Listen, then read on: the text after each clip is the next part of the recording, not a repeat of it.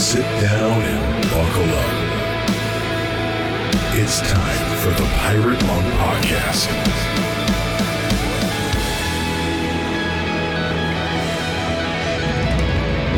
Welcome to another episode of the Pirate Monk Podcast. Oh, hey, I'm Nate Larkin here with my friend and yours, Aaron Porter, for another uh, uh, of our scintillating conversations. I really do enjoy these. I'm glad that even though we live the all you know these 30 miles apart, we actually get to interact and talk on a very regular basis. Yes, and today, uh, Justin, the man who finds our guests, uh, Yeah. has been pumping up today's conversation for a while for me, and the topic is one that I have so been looking forward to talking about. So Yeah, yeah. I, yeah. w- I'm very excited for this conversation. yeah But tell yeah. us what's what's happening in Mount Pleasant these days. You know, the news of Mount Pleasant doesn't often go beyond the borders and bounds. well, you know, I, I'm in this quiet little Tennessee town now, but two blocks away, work is ongoing at the harbor, the property that Samson House bought. That, with all intentions, uh, eh, full steam steam ahead to turn it into a place where we can do therapeutic intensives and make it available for Samson groups to come and do retreats. There is a contractor now working full time at the harbor the you wouldn't recognize the upstairs now, Aaron. That new bathroom is all done, oh, going I throughout the I- upstairs. I snuck in a couple weeks ago. oh, did you? I don't remember why I was in town. I was picking up oh, I was picking up the heater. And yes, I Yeah. had to go over and I'm sure it's farther along now, but it blew my mind. Looks so good upstairs in the Yeah. in the dormitory area. so now we're downstairs. We're in demolition phase in the kitchen. Uh, we're going to expand the kitchen and make it kind of commercial-ish. So it's been very interesting tearing out cabinets and finding out, you know, when you th- what you think is a partition wall is actually an old exterior wall with a Oh, with a window gosh. in it. Yeah. Oh, really? Oh, Oh, did you, did yeah, you yeah, find yeah. any bodies? no, no, no. But wow, what a history! This this house was originally built in in uh, 1900, and you can tell it's been modified and added to, and uh, now trying to you know follow what all those people before us have done, and find out what our options are for renovation. That there's there's uh, no end to the challenge. It's it's exciting. Wow. I'm I'm picturing exactly where in the kitchen that was probably a porch. Now that we know that there's a wall and a window. Yeah, yeah, yeah. So well, it's uh, it's exciting. Well, I've I've got I've had conversations with uh, some of our guests that Mhm. uh, and some of our friends about coming out and doing intensives where uh, this will be a menu of options for folks to say, yeah, I want to spend some extra time concentrating on this for this season of life, whether it's something like forgiveness where they just want to deep dive it or or technology and the and what it's doing to their minds. You know, these are just some examples of things you might go, okay, I need a I need a jump start to get this engine going. Yeah. And so I'm hoping that our listeners will be excited to participate in those. Yeah, yeah. We're going to have to find a way to uh, uh, start circulating some photos of what's going on just to keep guys abreast of the progress. Maybe we'll do that on Slack. I thought we agreed that we don't use the word a breast uh, on the Pirate Monk podcast. Just very yeah. Okay. we don't keep- to, we don't keep need to our keep listeners- guys abreast. Yeah. No, a bosom. A bosom. We, we will keep you abosomed to the continuing efforts. Uh, yeah. Well, that was that was a, just a somewhere between a dad joke and a and a junior high joke. I'm not I'm not even sure. I don't know. We we I need to get out of this into a real conversation for Pete's sake. Let's just you think we can find a grown up who'll talk with us, Aaron? please let's see if we can get one on the line, listeners. While we do that, hang in with us. We'll be right back here on the Pirate Monk Podcast. You know, listening to podcasts like this one is certainly helpful to your recovery. And so are the many books that we recommend. But recovery is not something that any of us can do by independent study. None of us can recover alone. We heal in relationship. So it's crucially important for you to find a recovery community, a Samson Society group, or a Pure Desire group, or a Celebrate Recovery or other 12 step program somewhere where you can bring your real self and say the real truth. And there's another resource that you can draw on, one that's been extremely helpful to me over the years. In those times when my recovery is plateaued, or when I've gotten stuck, or I've started to lose ground, I've found that there's nothing like time with a highly skilled, well trained therapist or recovery coach to get me moving again. Now, sometimes that's taken the form of a weekly counseling appointment. At other times, it's meant attending a week long or a weekend intensive. If you're ready to take a dramatic step forward in your recovery, let me suggest LifeWorks Christian Counseling. Uh, these are good folks. The Hunters and their staff get addiction, they understand trauma, and their approach is both biblically and scientifically sound.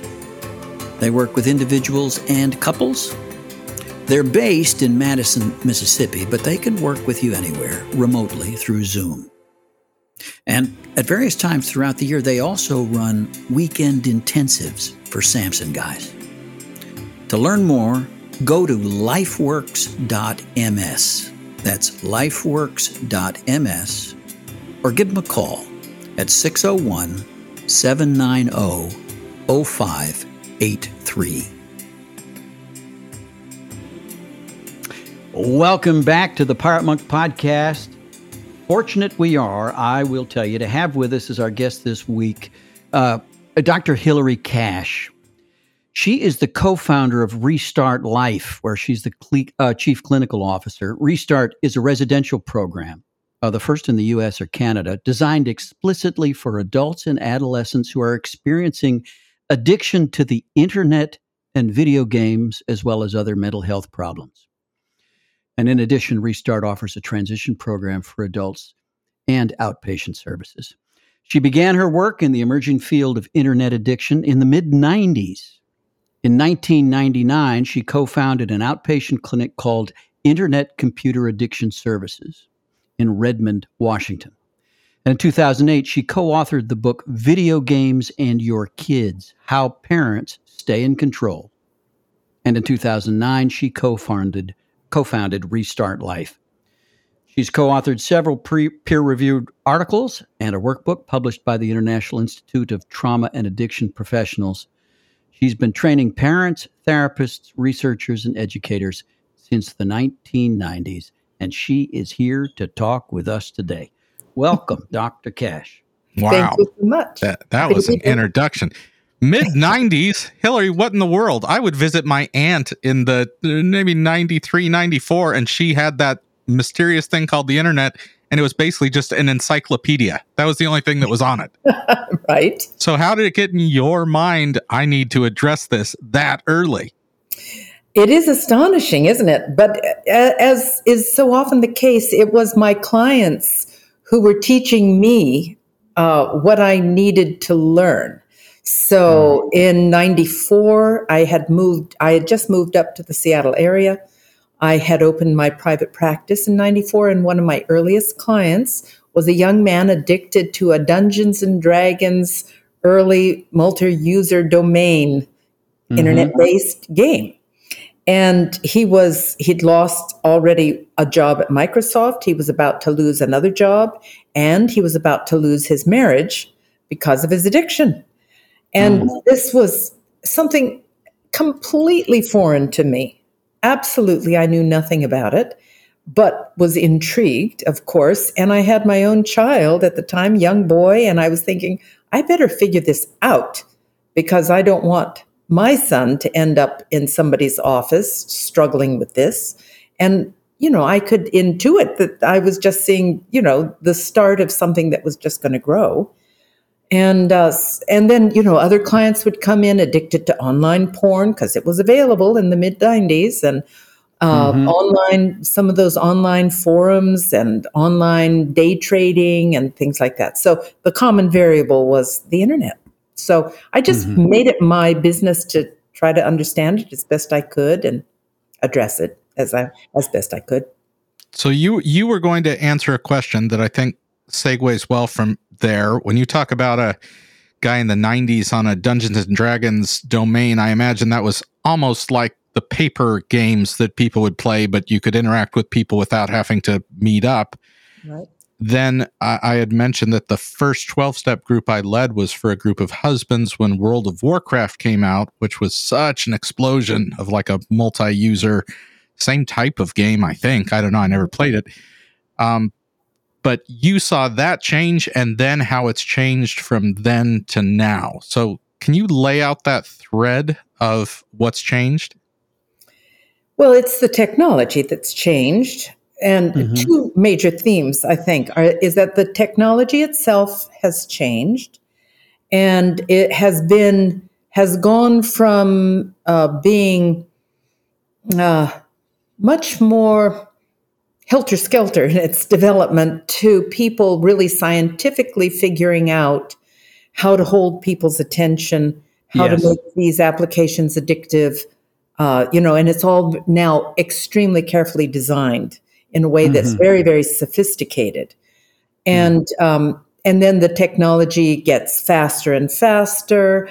Uh, there, you know, now we have, um, you know, VR and AR, yeah. and all of these things. Just you know, these are technological developments that make it harder and harder to resist. That it makes the experience more and more immersive and more and more yes. realistic.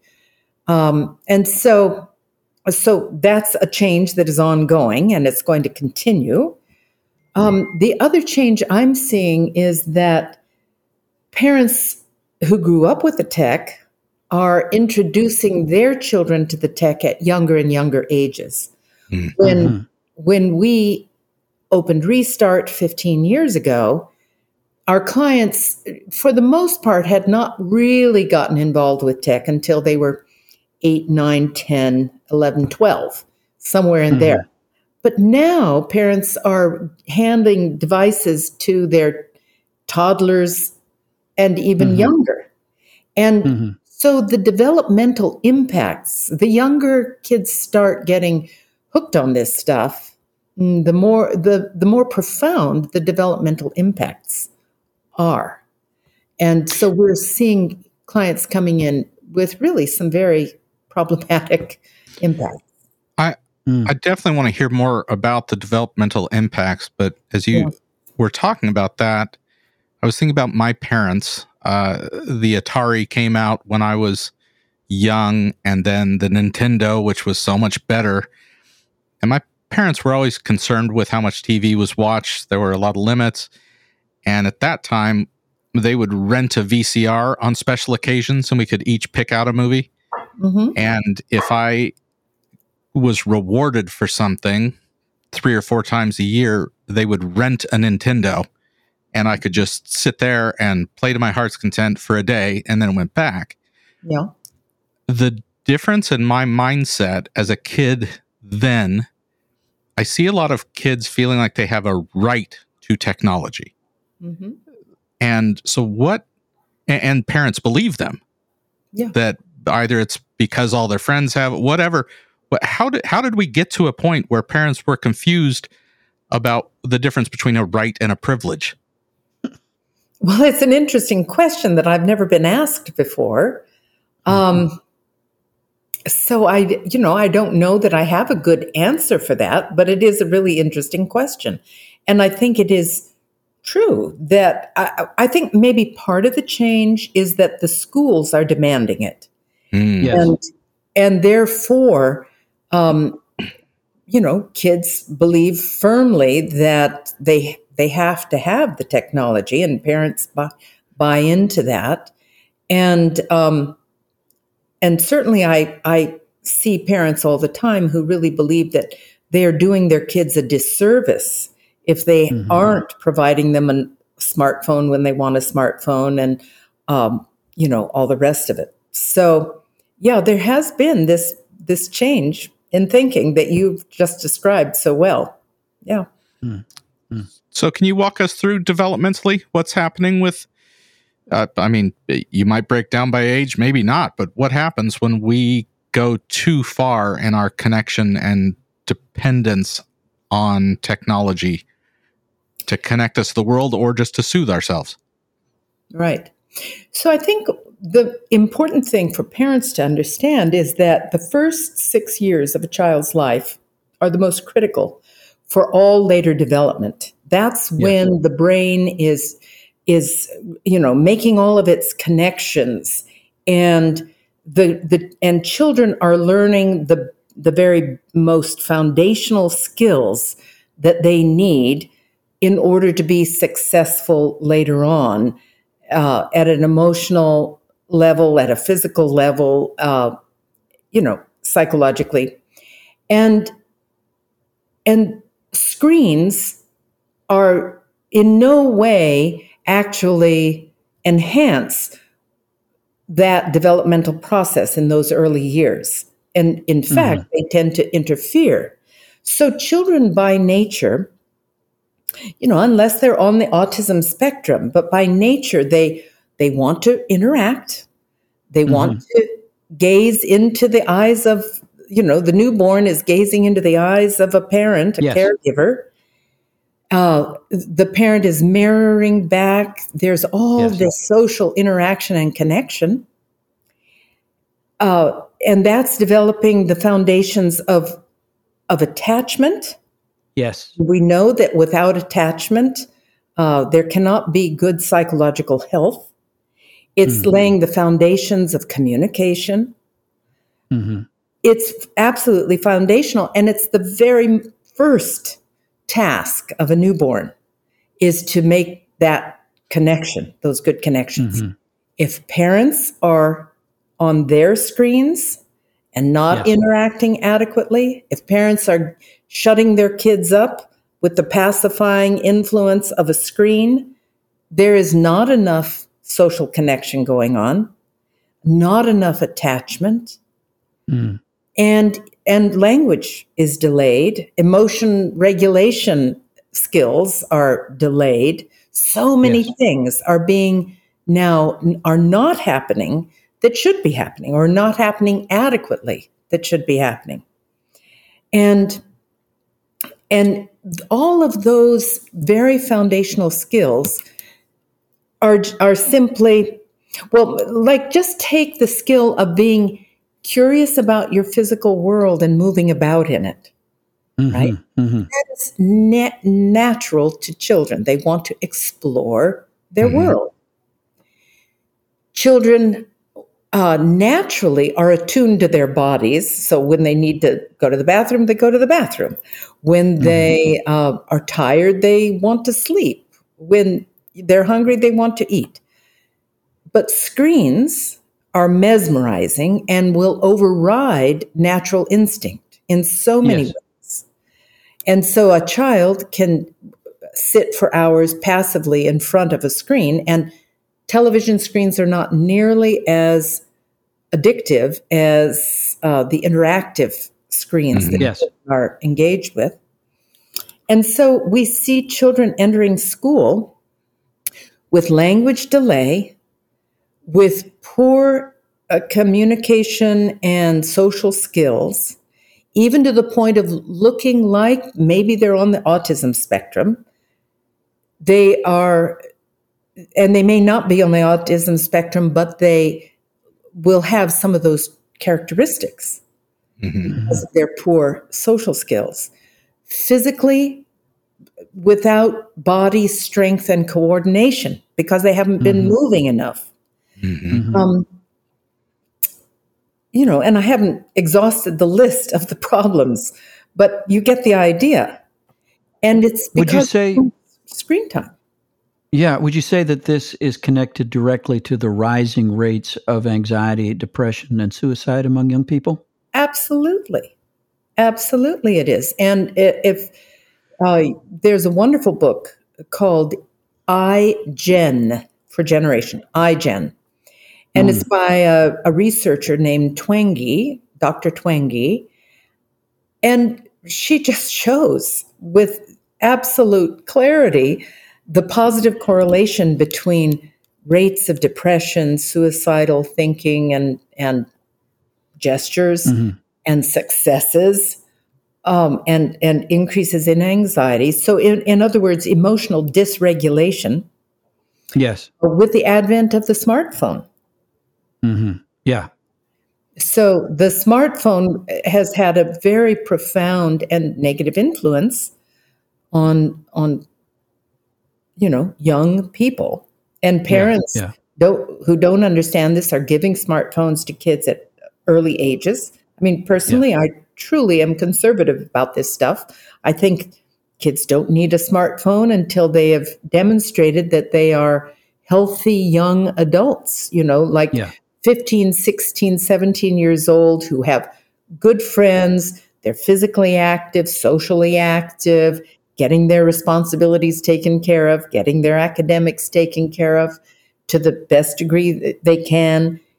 You know, that's when you might introduce uh, uh, and let a young person have a smartphone because Mhm. they're Well, and, they're and well they're established. I can immediately hear certain parents uh, say, "Well, but I need to be able to connect with them. They need to call me." To which there's so many answers now. Like there's Yeah. watches that only do a text to the people that you put on the watch, um, or getting a flip phone. They still exist.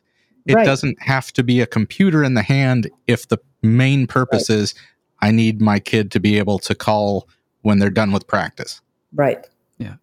Absolutely. The one thing that's been very striking to me, and I've I, I've mentioned this uh, several times at Samson events, is the absolute catastrophic rise in erectile dysfunction among young men since the advent of the internet and the smartphone.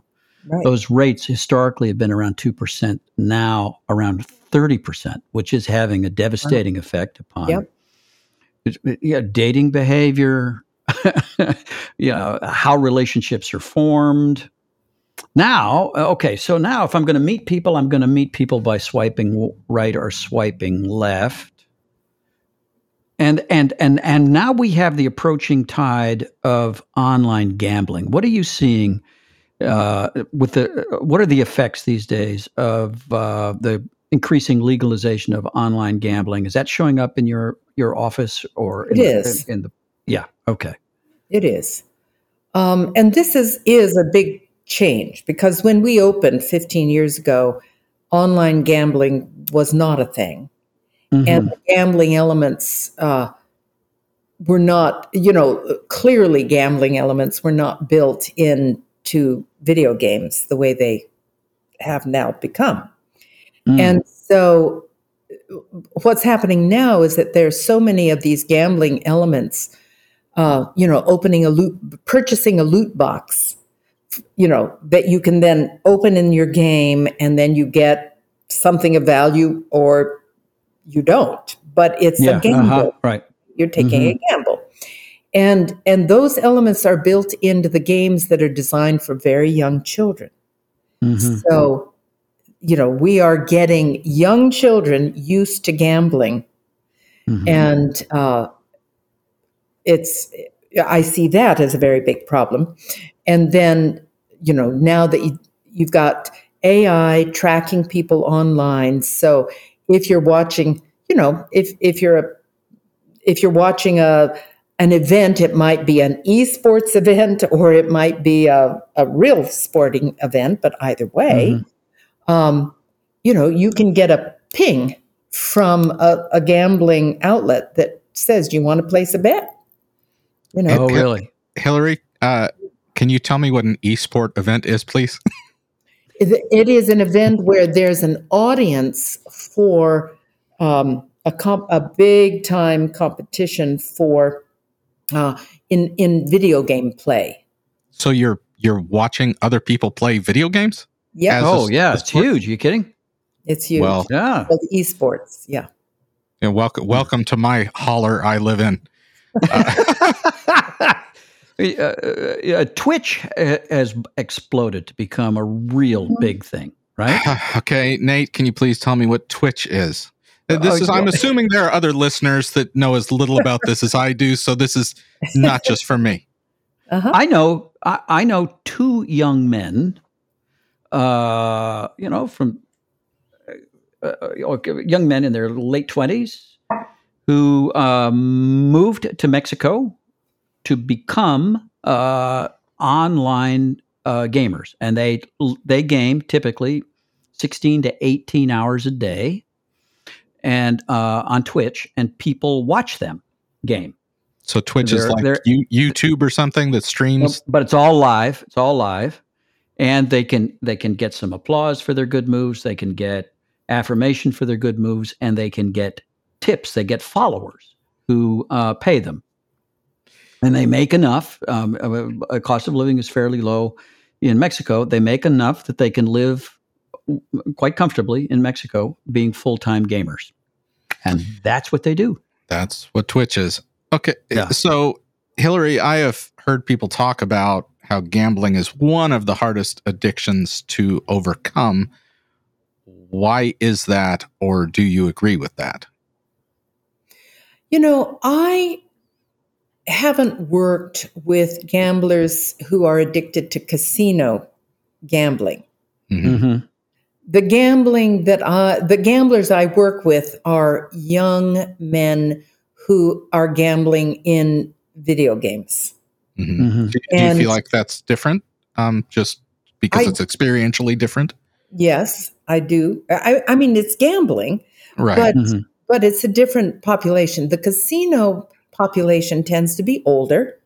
Mhm. and um, and personality wise, they they're often also uh, it's often uh, fused with a lot of drinking and perhaps Mhm. alcoholism. Um, but many of them have very different kind of life stories, different personalities from the kinds of men we work with Mhm. who have relatively little life experience because they're young, they haven't dated much, if at all. Um, you know, they haven't been married. Mhm. Uh, they've and they've gotten into it via uh, gaming mostly. Mhm.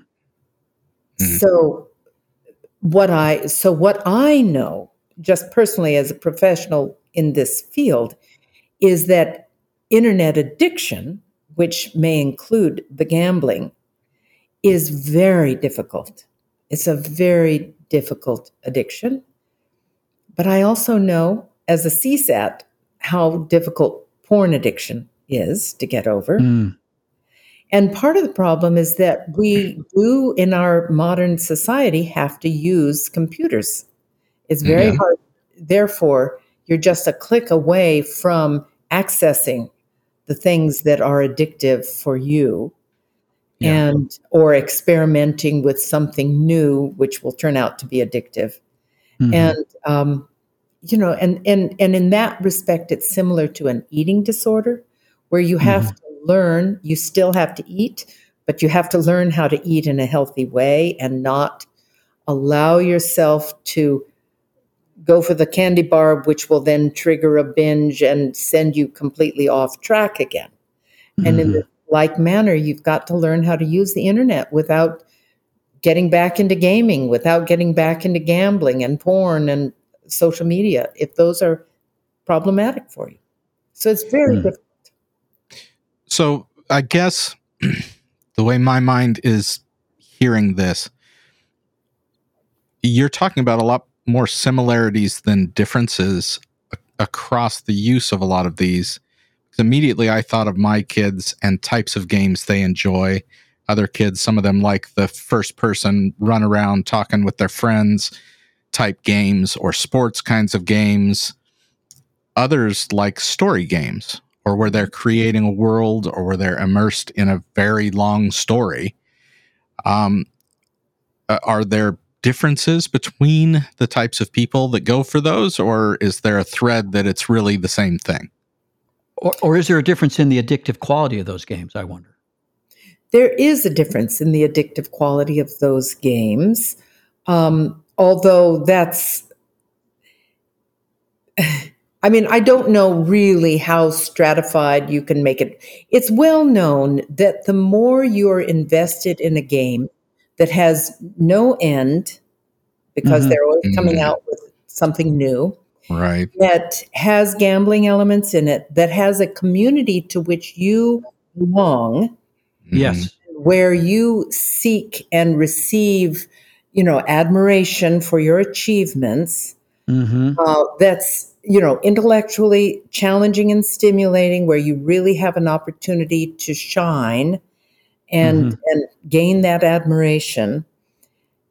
These are going to be the most addictive games. I think almost everybody would agree with that. That they are hmm they're they're causing the brain to release very high levels of dopamine and opiates because it's it's um, operating on many many different levels. It you know great graphics, great music, uh, Mhm. You know just Yeah. so many things that Well- make the experience a, a really huge high. Yeah. And- even even those games have winning and losing elements that are in real time with a team around you often. So there's those emotional consequences Yes. uh, that definitely the winning is going to feel different than if you're just doing a story game. You're the only one, you lose, and then you just start back at the last saved spot. Right, Mhm. exactly. Mhm. And and you know, and there still are games that, you know, come to an end. Mhm. and that's Right. very Yeah. helpful. Whereas Yeah, these yeah. games that absolutely never end um, are very problematic. Mm. uh, when you hit upon admiration, it makes me wonder whether the invention of the like button made Facebook more addictive. Yes. Oh my gosh, yes. Absolutely, Yeah. yes. And Yeah. the and the guy who's I've I've heard the guy that was who invented that regrets ever having invented it because he he came to realize how addictive it was. However, if he hadn't invented it, somebody else would have. So Right, it was yeah. inevitable that they were going to think up that eventually. But yes, it's very addictive.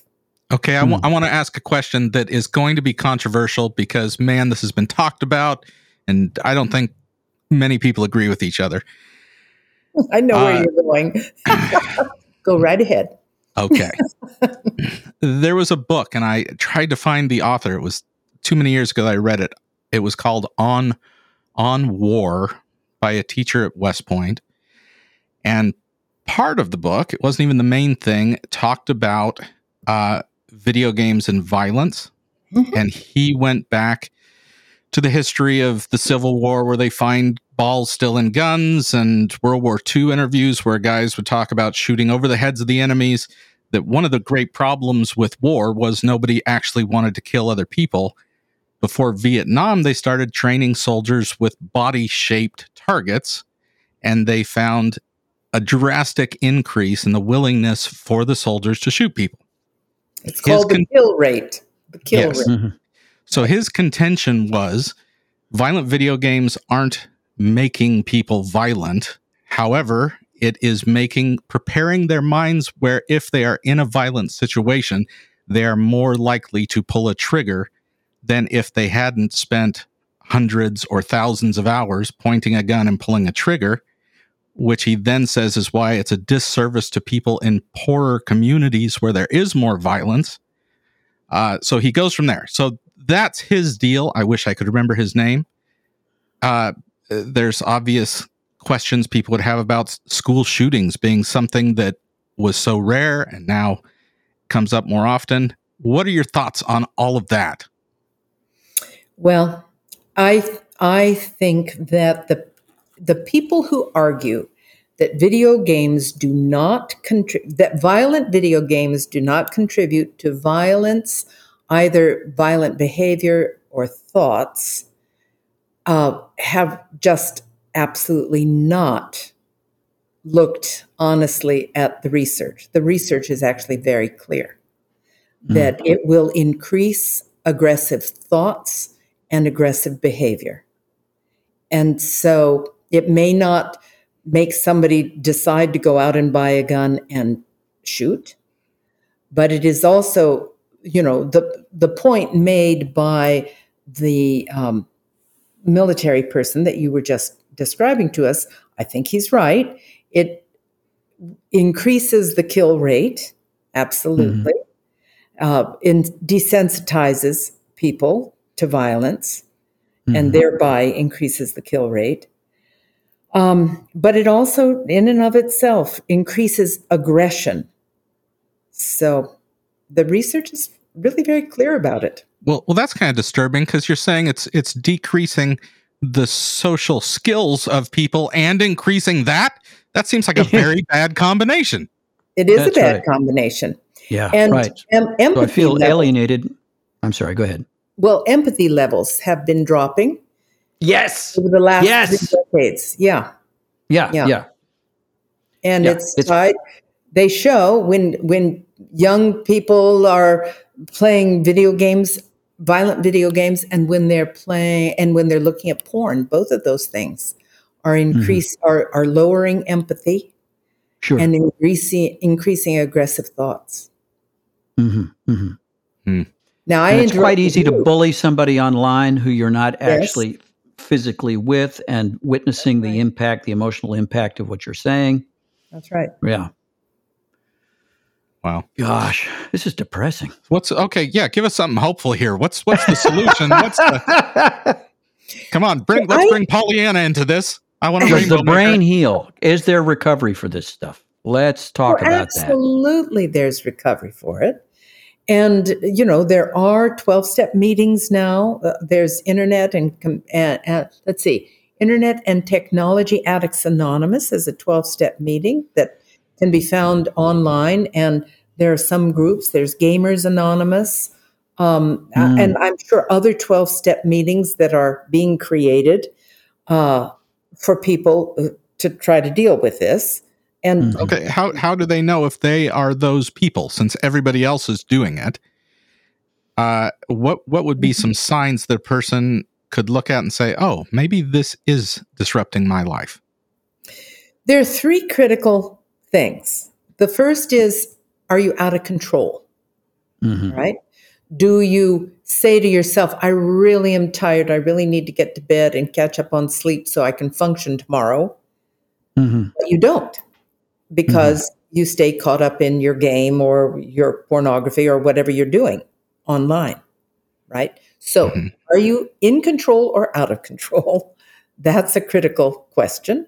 The next is Is it consuming more, uh, an increasing amount of your focus and attention? And you are, and as a result of that, you're neglecting either former sources of pleasure, like uh, you used to play sports and you don't anymore, or you used to get Mhm. together with friends and you don't anymore, or, or you know whatever so is it is it squeezing out other things because your interest and focus on whatever that internet based activity is is taking up more and more of your time and and attention and then third as a consequence are there negative consequences because of this and so you need to look at where those negative consequences might be.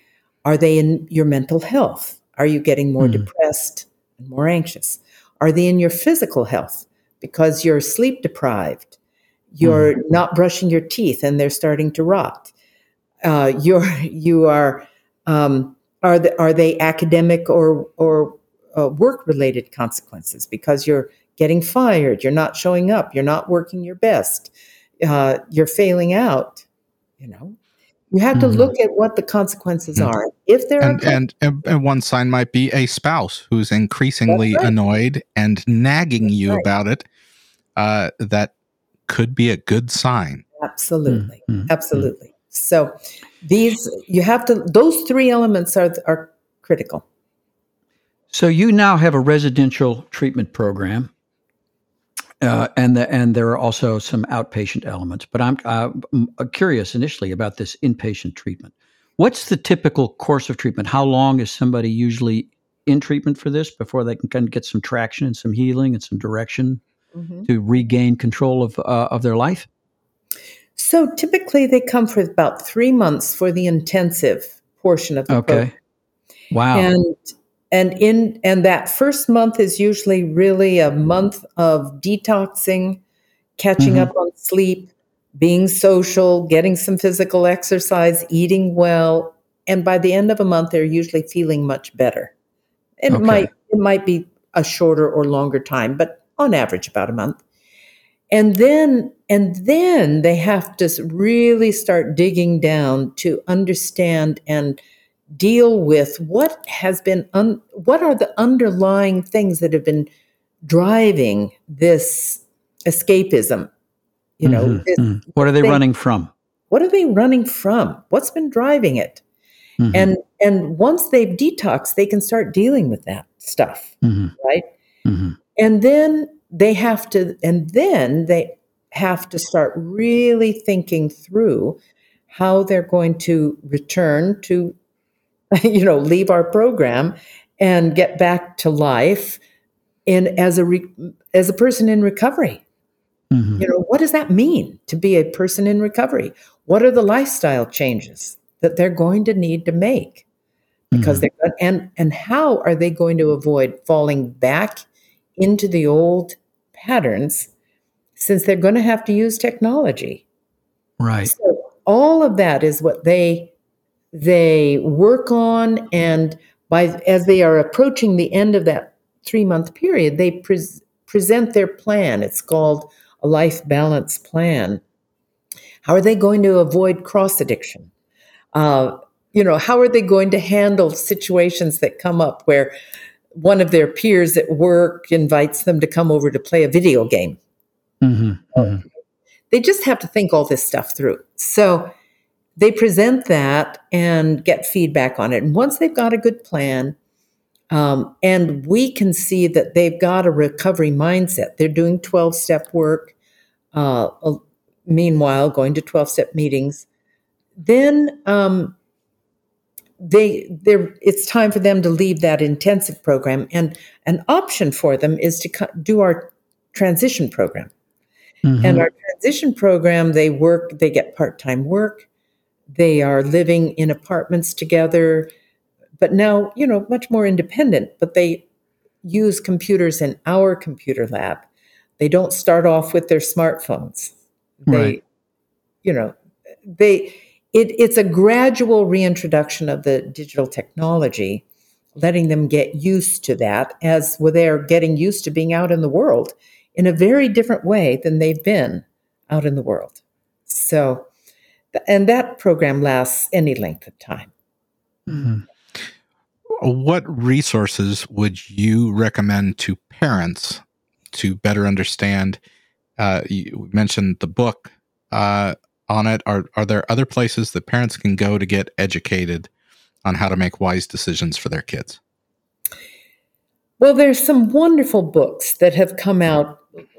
You know, m- our book that we that Kim McDaniel and I wrote came out in 2008. There have since then been a lot of wonderful books that have come out, and Mhm. uh, an example is one by a child uh, pediatric psychiatrist named Victoria Dunckley, and that book is called "Reset Your Child's Brain," and it's Mm. a fabulous book that I can recommend to any parent, um, which will really explain, you know, all the physiology of of what's going on when children are overstimulated with by screens and kind of what to do about that. So, uh, so I recommend her book, and um, our website has access to good books. I recommend that if they go to either netaddictionrecovery.com or restartlife.com, they'll get to our website. And we have books to recommend. And if anyone wants to email me, uh, and it's and if you will, it's Hilarie H I L A R I E dot cash c a s h at restartlife.com. If they would like to be added to my listserv, I, I keep a listserv and and send out good articles uh, Mm. related to all this stuff, and they can be on the listserv. Or and they can also ask for a recommended reading list and a recommended resource list, because uh, another one of the best. Um, again, there are some really great resources for parents. Excuse me, And one of them uh, is, for instance, uh, called Fair Play for Kids.org. And that is a collection of professionals and parents and interested parties um, who are really worried about kids and trying to doing all kinds of things in the school system, in mental health, in uh, with legislatures trying to protect kids. And so that's just an example of, of one of a number of really good organizations working um, for kids. Well, let me tell you, Hilarie, I love the name of your website and, and your treatment center, Restart Life. Uh, if there's one thing that uh, a technology based addiction will do, I suppose any addiction will, it will just put real life in suspended animation. Mm-hmm. And months and years, and in my case, decades can go by uh, when you just are in another place. To get back into life, to restart, that is what recovery is all about. And I'm yeah. so glad that uh, you're doing the work you're doing. Do we have time? You want to say one? something? You're going to do? Sure. You want to do something in conclusion there, Aaron? Well, it wasn't exactly a conclusion, but I, I felt you going in for the landing. yeah. But, Hilarie, how old are your kids? My, uh, not my personal kid, kids, but the ones who are at Restart. No, you had you had mentioned that part of what motivated you to oh, get yeah. into this was oh, because your, your you son, have, yeah. Uh, yeah, so yeah. you have a son. I have one child, and okay. he's now thirty three. Okay. okay. So here's what here's what I'm just dying to know as a dad. yeah. As he got older with you trying to be aware and parent him uh, proactively with this, mm-hmm. What did you see as he became a man and independent? And what have you since thought, you know what, I would have done this part differently? It's a great question. Um, but I don't think I would have done anything differently because mm. he actually, maybe the one thing I would have done differently is I might have been a little more mm, nosy mm-hmm. about uh, what he was doing when he went over to friends' houses. Mm-hmm. Okay. Uh, but aside from that, I feel like uh, we've navigated this minefield pretty successfully. And I see how he raises his own two little girls now. Mm-hmm. And I can see his commitment to uh, doing the things that I think are the right things to do, you know, in terms of mm-hmm. keeping them away from technology and all of that. I mean, they're young, so we'll see if he keeps that up. Um, and, and, I, and, and part of the reason I asked about how he navigated it when he got on his own is the strange fear in some parents that if I withhold all this stuff, then I'm some creepy homeschool parent and my child will be completely out of touch when they get on their own. Oh my mm. gosh, no, no, no, no, no. I mean, he was wildly um, social, you know, like very social, very successful academically. He did great. And, mm. uh, and so parents do not need to worry. You know, it's so fascinating to me how down in Silicon Valley, the big time executives are famous for not letting their kids use this technology. Yeah, they send yeah, them yeah. to Waldorf schools and and other similar schools where there's no tech, and yep. and in their homes they limit or eliminate tech because they understand. And those kids are going to grow up and be very successful and find it's like you're giving such a gift to your child when you really successfully keep them uh, off of tech for a long time and then when you let them on it it's it's minimal you know it's it's yeah. really just it's reasonable small, it's yeah. very reasonable small amount of life and they're being social they're getting their sleep they're doing their academics they're being responsible at home the family's having fun together the kids have friends that they get together with you know it's like if your kid is living that life the technology piece of it is is you're you're just giving them a great gift yeah. Well, Dr. Hilarie, thank you for that encouragement and and for teaching me about esports and all kinds of other things. it was great having you on. Listeners, you got a list of uh, ways to connect and get some resources. And so we will be right back here on the Pirate Monk podcast.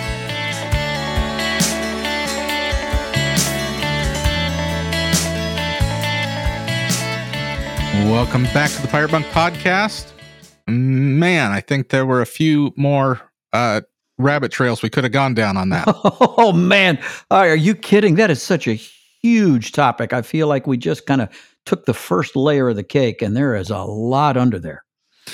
It was it's funny. I was who was I talking? I was just talking to someone today about uh, a conversation I had with a young husband, probably 2 to 3 years into his marriage. And he was struck he was very angry with his wife because she was angry with him because he just wanted to play an hour or two of a video game he liked each night. And his Mhm. reasoning was she gets home at four and watches a talk show for an hour when she gets home and then i get home at about 5.30 and i want to just sit down and relax she got to relax so it kind of became this this is my only way to relax kind of Yeah, yeah, sure. Thinking. Yeah. and then he'd play a game for an hour or two and I, we talked about it i'm like dude you've got like four hours that you're awake with your new wife Yeah. and you would like to take 25 to 50% of that time every night and and not be present and it blew my mind how he just couldn't see it that way for a long time Yeah. that that I, I guess that's where you know there is that addiction component when Mhm. something that seems uh, rather crazy and had an entitlement aspect uh, had crept in, and it it took a while to to re-see it from another perspective.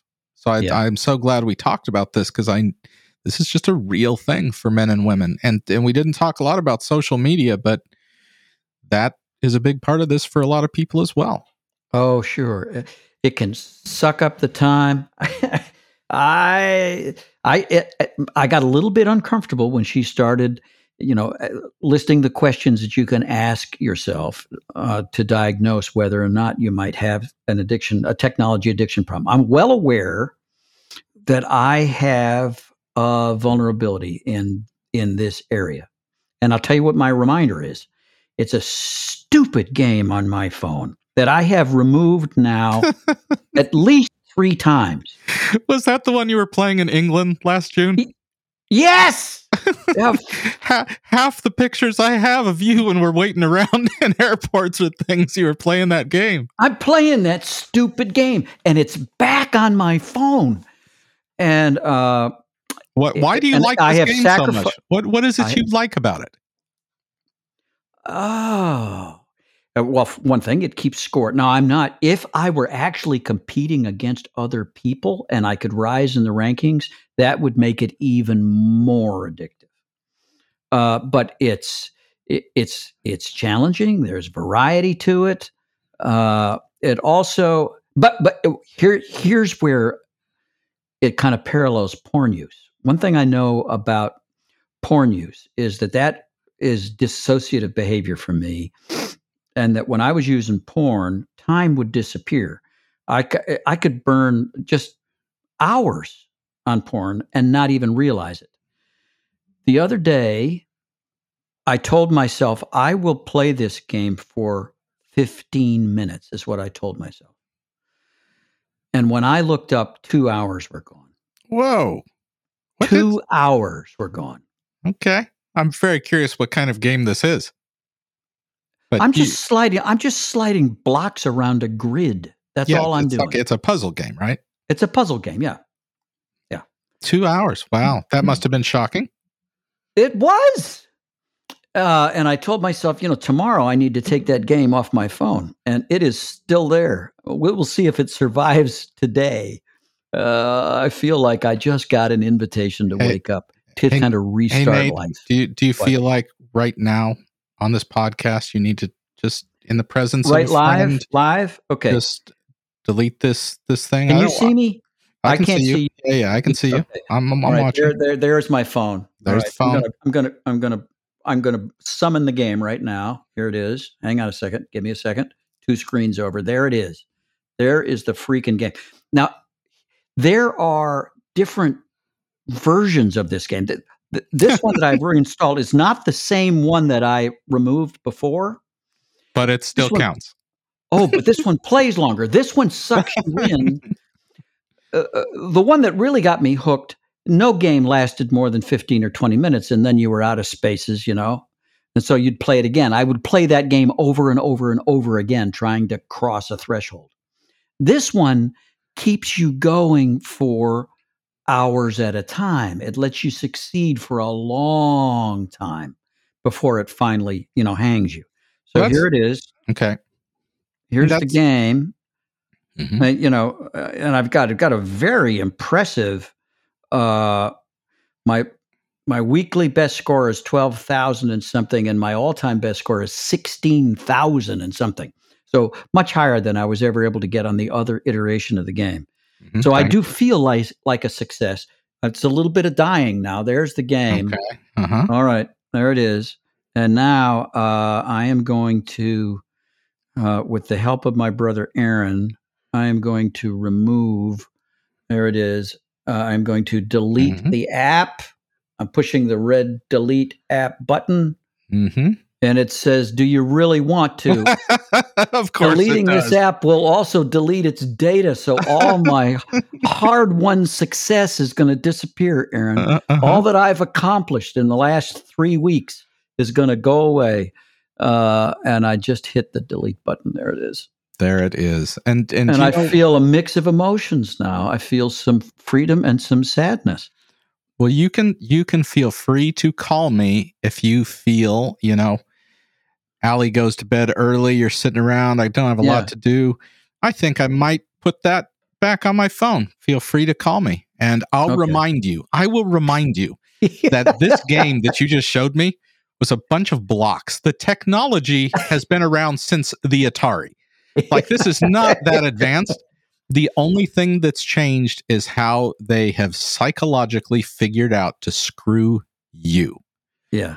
Yeah. And I love that she talked about that because Mhm. that makes it easier for me to say no Yeah. to certain things when I'm like, yeah, this game, they have these little things. I got to do it once a day or I'm not going to get this little bonus. It's going to help with the game. I got to collect Oh, the yeah. coins. I got to, whatever. That people are getting paid a ton just to figure out how to enslave me. Yeah. Yeah.